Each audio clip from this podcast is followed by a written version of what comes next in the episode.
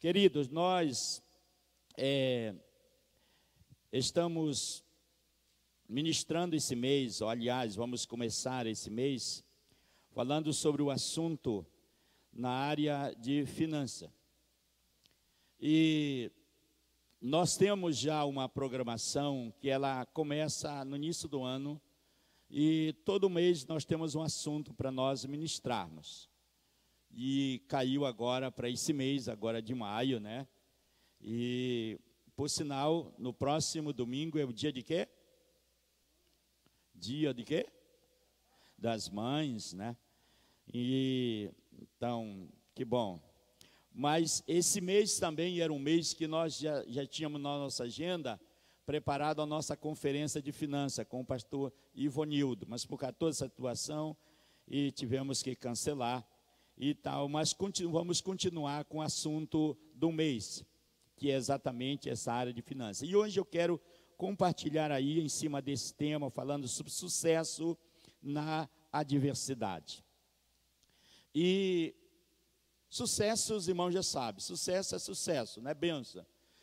Diversidade é exatamente tudo aquilo que é, é um contratempo, é algo que surge, que aparece na sua frente, na minha frente, e que diante desse, dessa diversidade, o Senhor promete para nós que Ele vai nos abençoar. E temos alguns princípios na palavra de Deus que é muito importante nós estamos alinhados, entendendo esses, esses princípios, para que nós possamos viver e passar e ter uma vida abençoada. Por exemplo, nós quando nós olhamos na Bíblia, nós vamos ver em Tiago, capítulo 1, que ele fala: "Alegrai-vos ao passardes por várias provações". Então, Tiago já está dizendo que nós vamos ter provações. Quando é, Deus ali entra com o povo na terra prometida, ele fala para Josué: não temas, ser forte, ser corajoso. Por quê? Porque tinha a diversidade, tinha os problemas. E aí nós vemos muitos textos na palavra de Deus que fala sobre estarmos preparados. Lá no livro de Efésios, a Bíblia fala do dia mau. Tem o dia mau, tem aquele dia que exatamente que nós humanamente não gostaríamos de passar mas esse momento é o momento que ele nos ele fala é, nós somos tratados nós somos abençoados Deus lida no nosso caráter no nosso comportamento a nossa obediência em tudo quando nós passamos no teste depois nós vamos ver que aquele momento foi um momento abençoado você não murmurou você não não xingou você não bateu na mulher, você não bateu no marido e tal, a coisa está tudo tranquilo. Então, se passou no teste. E a Bíblia diz que nós devemos ser aprovado por Deus, né? E aprovado exatamente é passar esses momentos de dificuldade. Falando sobre essa área financeira, nós vemos aí que a necessidade de nós estarmos preparados, ou preparados para esse dia que a Bíblia ela fala. E aqui é um lado importante, irmão, que quando nós conhecemos a palavra de Deus, a dificuldade ela não vão nos pegar de surpresa. Por exemplo, se nós olharmos no livro de Mateus, capítulo 24, olharmos no, é, no livro de Marcos, capítulo 13, Lucas, capítulo 21, e nas epístolas Paulina, principalmente lá em 2, em 2 Tessalonicense, capítulo 4, capítulo 5, lá no livro de 2 Pedro, capítulo 3, ele fala sobre a vinda de Jesus. E sobre antes da vinda de Jesus, nós vamos ver que várias coisas vão acontecer antes da vinda de Jesus. E quando nós conhecemos a palavra de Deus, a esses problemas que exatamente estamos enfrentando, passando, e eu vi alguém dizer que, claro que isso não deve ter trazer medo para nós, mas alguém disse, pego, fez uma entrevista, ele estava sendo entrevistado, perguntou para um certo homem de Deus, e ele perguntou para ele sobre essa pandemia que estava acontecendo, o que, que ele achava. Ele disse: Olha, isso é um teste, esse é o último teste que a, aí a, a organização que está trabalhando fez exatamente porque depois vem o último que exatamente para ver como que se comportou, comportou, como que a humanidade passou, como que afetou a área da economia. Então, irmãos, não é, nós não devemos profetizar coisas é, negativas. Mas, na verdade, quando nós olhamos na Bíblia, nós vamos ver que essas coisas vão acontecer na nossa vida. E aí nós podemos, é, devemos aprender a nos comportar, a estar preparado para esses dias. Então, por isso que quando nós conhecemos a palavra de Deus, esse momento, claro, não deve dar um choque na gente, mas simplesmente, Senhor, muito obrigado, porque a tua palavra é fiel, é verdadeira. Irmão, quando nós começamos a olhar pela palavra de Deus, nós vamos ver que tem versículo, parece que foi escrito ontem, ontem. Algo tão real para esses dias. E aí, temos um texto aí na palavra de Deus, no livro de é, é, Apocalipse, capítulo 6, do versículo 5 e o versículo 6. Por sinal, aí, quando nós olhamos no livro de Apocalipse, a palavra Apocalipse quer dizer revelação. Então, Apocalipse não é aquele livro tenebroso. Não, mas é um livro exatamente que, é, desde o início, tem desenrolado e cada vez está é, se cumprindo aquilo que está escrito no livro de Apocalipse. São exatamente, é, nós precisamos ler, conhecer e entender. E aí nós vemos que, nos primeiro capítulo, ele fala das sete igrejas. No, ali do capítulo 4 em diante, ele fala aí que, quando ele fala dos sete selos, do capítulo 9 em diante, ele fala das sete trombetas. E aqui nesse texto ele está falando dos sete selos, está falando dos quatro é, seres viventes, fala aí do, do, dos, dos quatro cavalos de Apocalipse. E exatamente no versículo 5 aí, ele está dizendo: quando o cordeiro abriu o terceiro selo, ouviu o terceiro ser vivente dizer: Venha. Olhei e diante de mim estava um cavalo preto. Seu cavaleiro tinha na mão uma balança. E então ouvi o que parecia uma voz entre os quatro seres viventes, dizendo: Um quilo de trigo por um denário, três quilos de cevada por um denário, e não danifique o azeite. Então, aqui, irmãos, quando nós. O primeiro cavalo, ele fala do cavalo branco. Está falando de uma falsa paz. Alguns comentaristas dizem que exatamente é a manifestação do anticristo.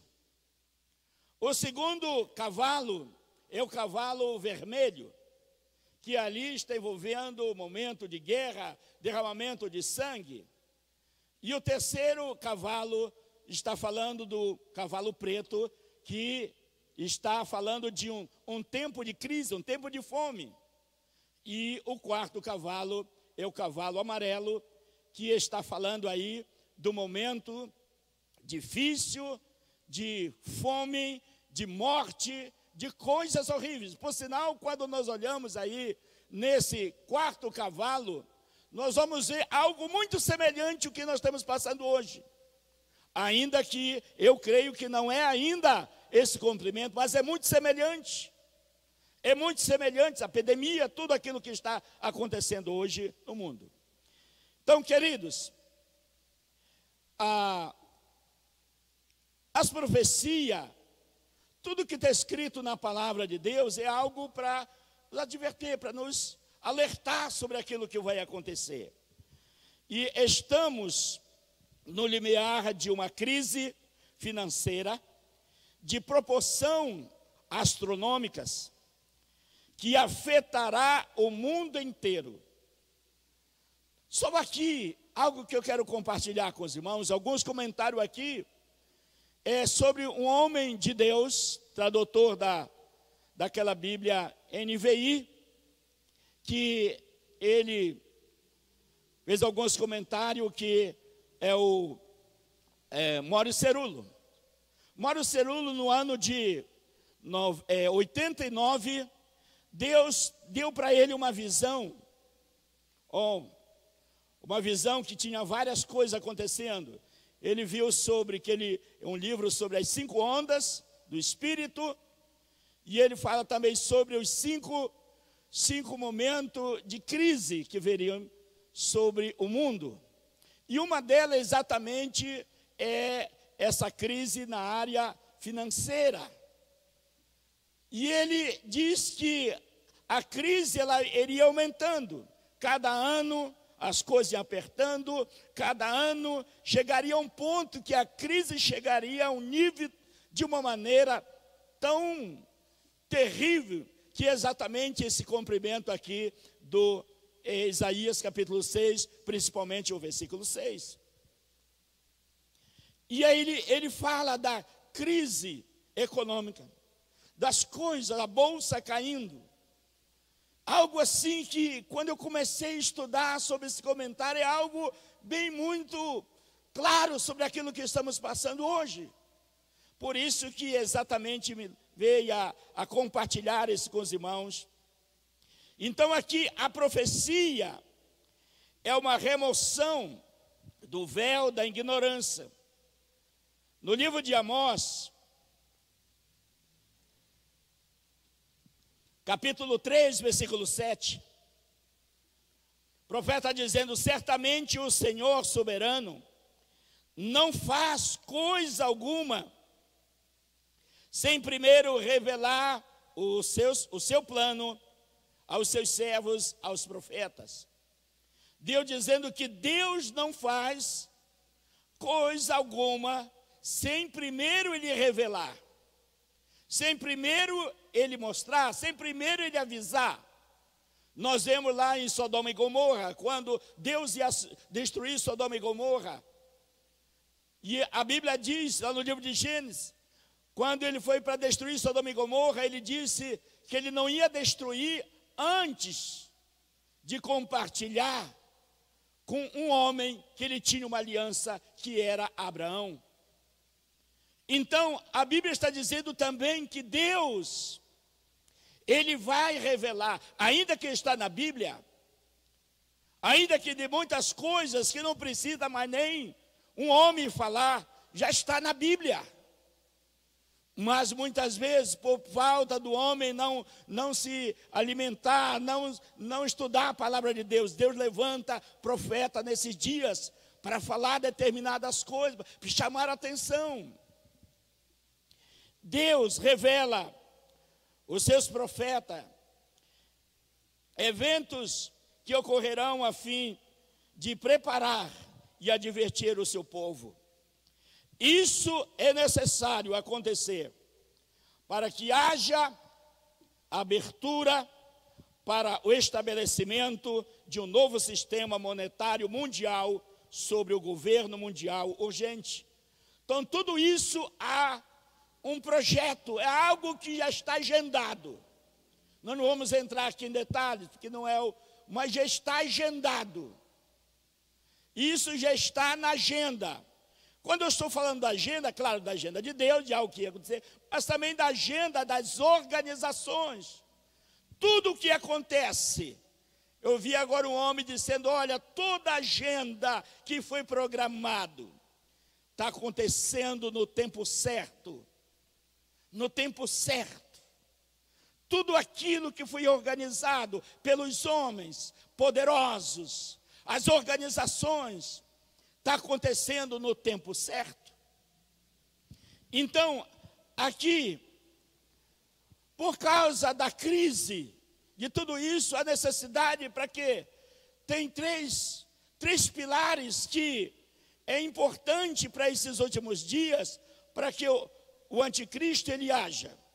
Uma das coisas é a área financeira, a economia, é o controle da única moeda, Segunda coisa é a religião, que nós vemos aí, muitas coisas aí acontecendo. E a terceira coisa exatamente é sobre essa área é, do governo. A unificação de um, um governo, de um homem, de um homem capaz para dominar. Então, tudo isso tem uma estratégia, tem uma finalidade, tem uma agenda. Então, o propósito da profecia não é assustá-lo, e sim prepará-lo para que o que vier. Deus deseja que nós estejamos espiritualmente preparados para essa crise sem proporções. Não apenas para enfrentá-la, mas para que também saiba como se apossar da provisão divina nesse momento delicado. O que nós fazemos com o nosso dinheiro, com as nossas finanças, hoje e nos próximos tempos, próximos meses, próximo tempo, determinará como nós vamos sobreviver. Então, como nós administramos, como nós somos fiéis, como que é o nosso coração diante daquilo que temos em nossas mãos, ela vai determinar o nosso futuro. Nós temos aí um caso que todos conhecem o caso de José. José do Egito. Deus levanta José. José dá uma direção para Faraó, diante daquele sonho. E ele revela o sonho ali para Faraó. E ele fala dos sete anos de fartura, mais dos sete anos de fome. E aí ele diz que nos sete anos de fartura, o que eles deveriam fazer, como ele devia se preparar. E ele fala da, da quinta parte, que deveria ser separada, isto é, 20% daquilo que era arrecadado, daquilo que era produzido, deveria ser separado exatamente para aquele momento. E então, querido, quando nós sabemos administrar, tanto em termos de economia como também investimento, porque são sementes a Bíblia diz lá no livro de, de Eclesiastes, capítulo 11, ele diz: lança o teu pão sobre a água, sobre cinco, sobre sete, sobre oito. Ele diz: porque não sabe o que mal virá sobre ti amanhã. Então, na medida que nós plantamos, irmãos, nós vamos escolher. Tem aquela frase que se fala: nós não somos obrigados a semear, mas uma vez que nós semeamos, nós somos destinados a colher. É uma lei da semeadura. Então, por isso, queridos, que é muito importante estarmos preparados espiritualmente,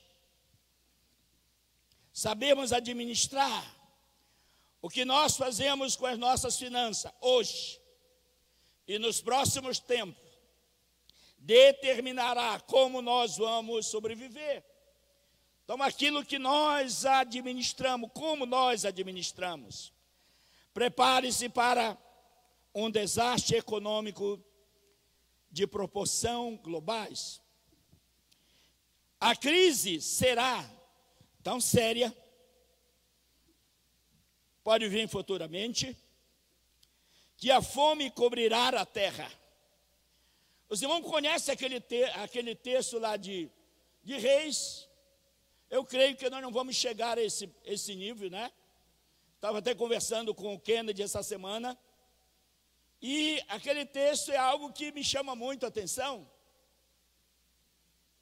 A Bíblia diz que a fome era intensa, que eles estavam comendo seus próprios filhos.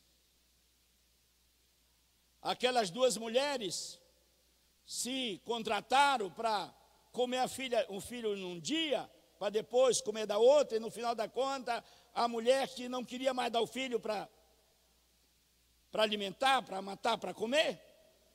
Eu creio que nós não vamos chegar a esse ponto. Mas também os irmãos já ouviram, não sei se é algo real, né? Daquele filme que é onde o avião cai e eles morrem, ficam no gelo. e depois encontra aqueles cadáveres ali e eles começam a comer. A fome era tão intensa que eles começam a comer aquelas pessoas ali. Então, irmão, quando nós olhamos na Bíblia, a, a Bíblia fala da fome tão intensa, a coisa tão intensa, que os animais vão comer pessoas. E eu estou falando isso não é para os irmãos ficar com medo, não. É para nós estarmos sabendo aquilo que está na Bíblia e nós estamos preparados, porque nós temos promessas poderosas para nós. Isso aqui é maravilhoso. Então Deus, Deus ele, ele mostrou ao apóstolo João uma visão das condições econômicas desse período, desse tempo. Entretanto, se você for filho de Deus, ou filha de Deus, permanece fiel ao relacionamento que ele mantém, ou que mantém com ele, por meio da nova aliança não precisará temer nada. Deus reservou para você e para mim uma provisão sobrenatural. Deus ele já providenciou, querido. Deus já falou, já está na palavra de Deus. Nós não precisamos temer, mas simplesmente confiar em Deus.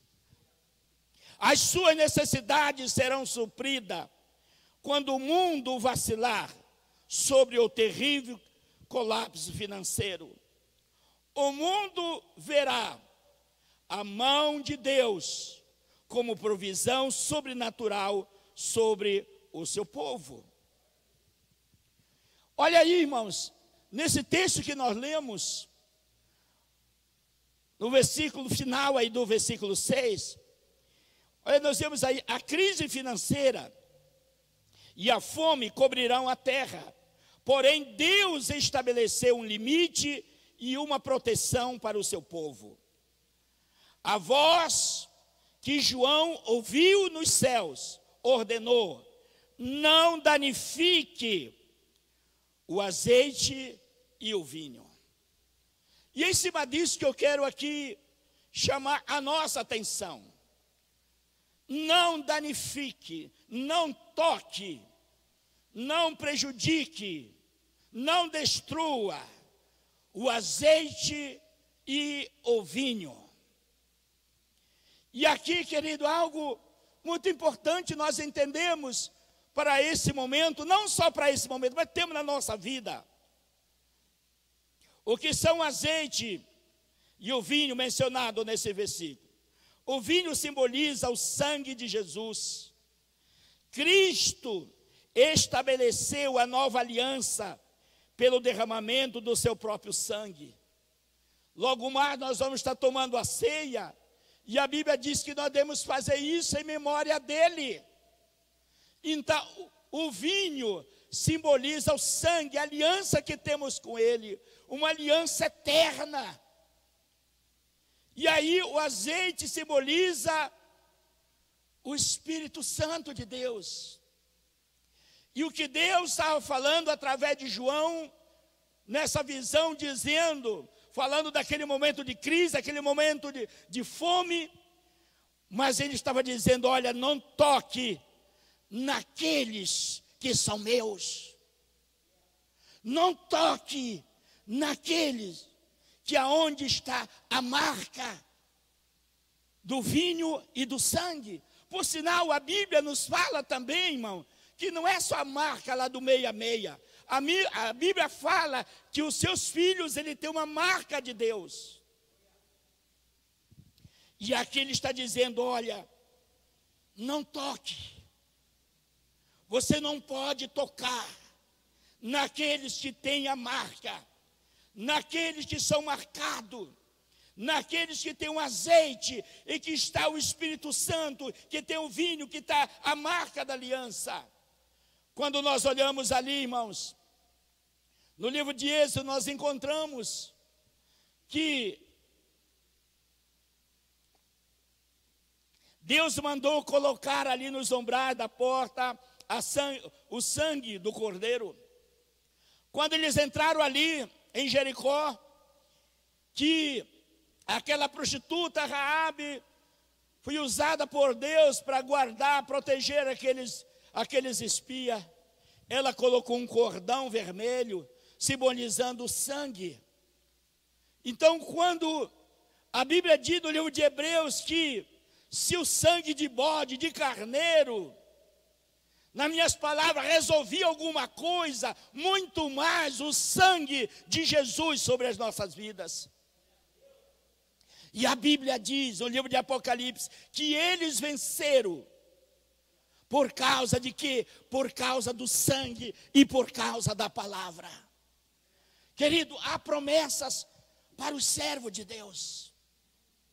E é por isso que eu quero aqui chamar a minha atenção e essa tua, a sua atenção para esse momento. Sucesso na adversidade. E aí nós podemos ver o que a Bíblia diz no livro de Lucas 22, 10, 22, 20. Quando Jesus disse, depois da ceia, Jesus tomou cálice, dizendo: Este cálice é a nova aliança no meu sangue, derramado em favor de vocês. Em Mateus capítulo 26, 27, 28, ele diz: Jesus tomou cálice, deu graças e ofereceu aos discípulos, dizendo: Beba dele todos vocês, isto é o meu sangue da aliança que é derramado em favor de muitos para perdão de pecados. Querido, o que nós vemos aqui, que a Bíblia está falando dessa aliança que temos com Ele. O vinho, como já falamos, portanto, representa o sangue de Jesus, enquanto o azeite é um tipo do Espírito Santo. Assim, a ordem ao cavaleiro do cavalo preto foi que nesse período de crise, de juízo, de fome, ele não ousasse, não se atrevesse a tocar em ninguém que, é, que fizesse parte do povo comprado pelo sangue de Cristo e que tivesse ali o Espírito Santo de Deus. Então a Bíblia nos garante isso, querido. Deus demarcará uma linha divisória entre o seu povo e aqueles que não são seu povo. Quando Deus exerceu juízo sobre o Faraó e o Egito, ele derramou, ou ele demarcou, uma linha de separação entre o seu povo e o povo do Egito. Nenhum dos castigos recaiu sobre o israelita.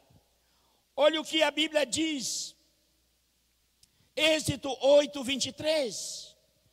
Deus disse a Faraó: Farei distinção, farei separação entre o meu povo e o seu. Quer dizer, as pragas que virão sobre o Egito, elas não atingirão o meu povo, que eu tenho uma aliança com eles. Há uma promessa de Deus, queridos, que exatamente no momento da crise, Ele vai nos guardar, Ele vai nos proteger. Durante a crise, Deus suprirá as nossas necessidades com os seus recursos ilimitados. Independente das condições que você esteja enfrentando, com a economia ou com o mundo, a seu celular, ao seu redor, você não precisa temer. A sua posição é muito importante e segura. O seu equilíbrio emocional Existe aí uma estatística dizendo que a partir desses anos aqui que se segue, uma das crises, das doenças que vai dominar o mundo é a ansiedade.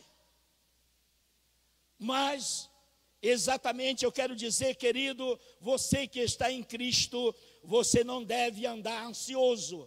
A Bíblia diz que nós devemos lançar sobre ele a nossa ansiedade, porque ele tem cuidado de nós. Olha aí o que a Bíblia diz, querido, no Salmo 37, versículo 18 e 19. Deus promete: o Senhor cuida da vida dos íntegros. O Senhor, Ele cuida da vida de quem? Dos íntegros. Ele diz: e a herança deles, a herança do íntegro, permanecerá para sempre. Em tempos de adversidade, não ficarão decepcionados. Em dia de fome, desfrutarão fartura. A Bíblia diz, irmãos, que aqueles que vão viver, que estão vivendo uma vida de integridade, o Senhor vai cuidar, o Senhor vai abençoar. A promessa de Deus sobre a nossa vida, querido. Olha aí, Deus promete fartura em tempo de fome. A palavra traduzida por fartura vem do termo hebraico saba, que significa encher de satisfação, estar cheio, desfrutar fartura ou desfrutar de fartura. Então, querido, exatamente essas promessas de Deus para nós. Enquanto você for fiel e eu for fiel à aliança que temos com Deus, e Deus agirá em nosso favor. Quando o mundo for lançado na confusão e todos estiverem desesperados ao seu redor, sem ter para onde ir, Deus intervirá a seu favor e suprirá as suas necessidades. Ele irá satisfazê-lo, não de acordo com o recurso do mundo, mas pelo seu recurso ilimitado. Os irmãos conhecem a história do rei, aliás, do profeta Elias os dias de fome, ele vai ali para a margem do rio, aonde os corvos cuidavam dele. Depois secou o rio, agora leva ele para ali para Sidom, uma região de Sidom, a Sarepta, a região de Sarepta, onde tinha uma viúva. Deus guardou aquele homem ali diante daquela situação. E olha o que a Bíblia diz, querido, no livro de Jó. Eu quero concluir aí sobre o livro de Jó, o que, que a Bíblia diz, Jó capítulo 5, versículo 20, 22, ele diz: A palavra de Deus é clara. Quando diz aí, olha, diz: Na fome ele livrará da morte, e na guerra livrará do golpe da espada. Você surgirá você será protegido do açoite da língua e não precisará ter medo quando a destruição chegar. Aí ele diz: Você rirá, você vai achar graça da destruição e da fome. Quer dizer, em meio à crise, você vai estar seguro, porque você está seguro em Deus. Ele te guarda, ele te protege, ele te abençoa, querido. Em meio à fartura, crise mundial, em vez de ter medo, você terá paz de Deus cobrindo a sua mente, porque saberá que Ele está com você para te livrar.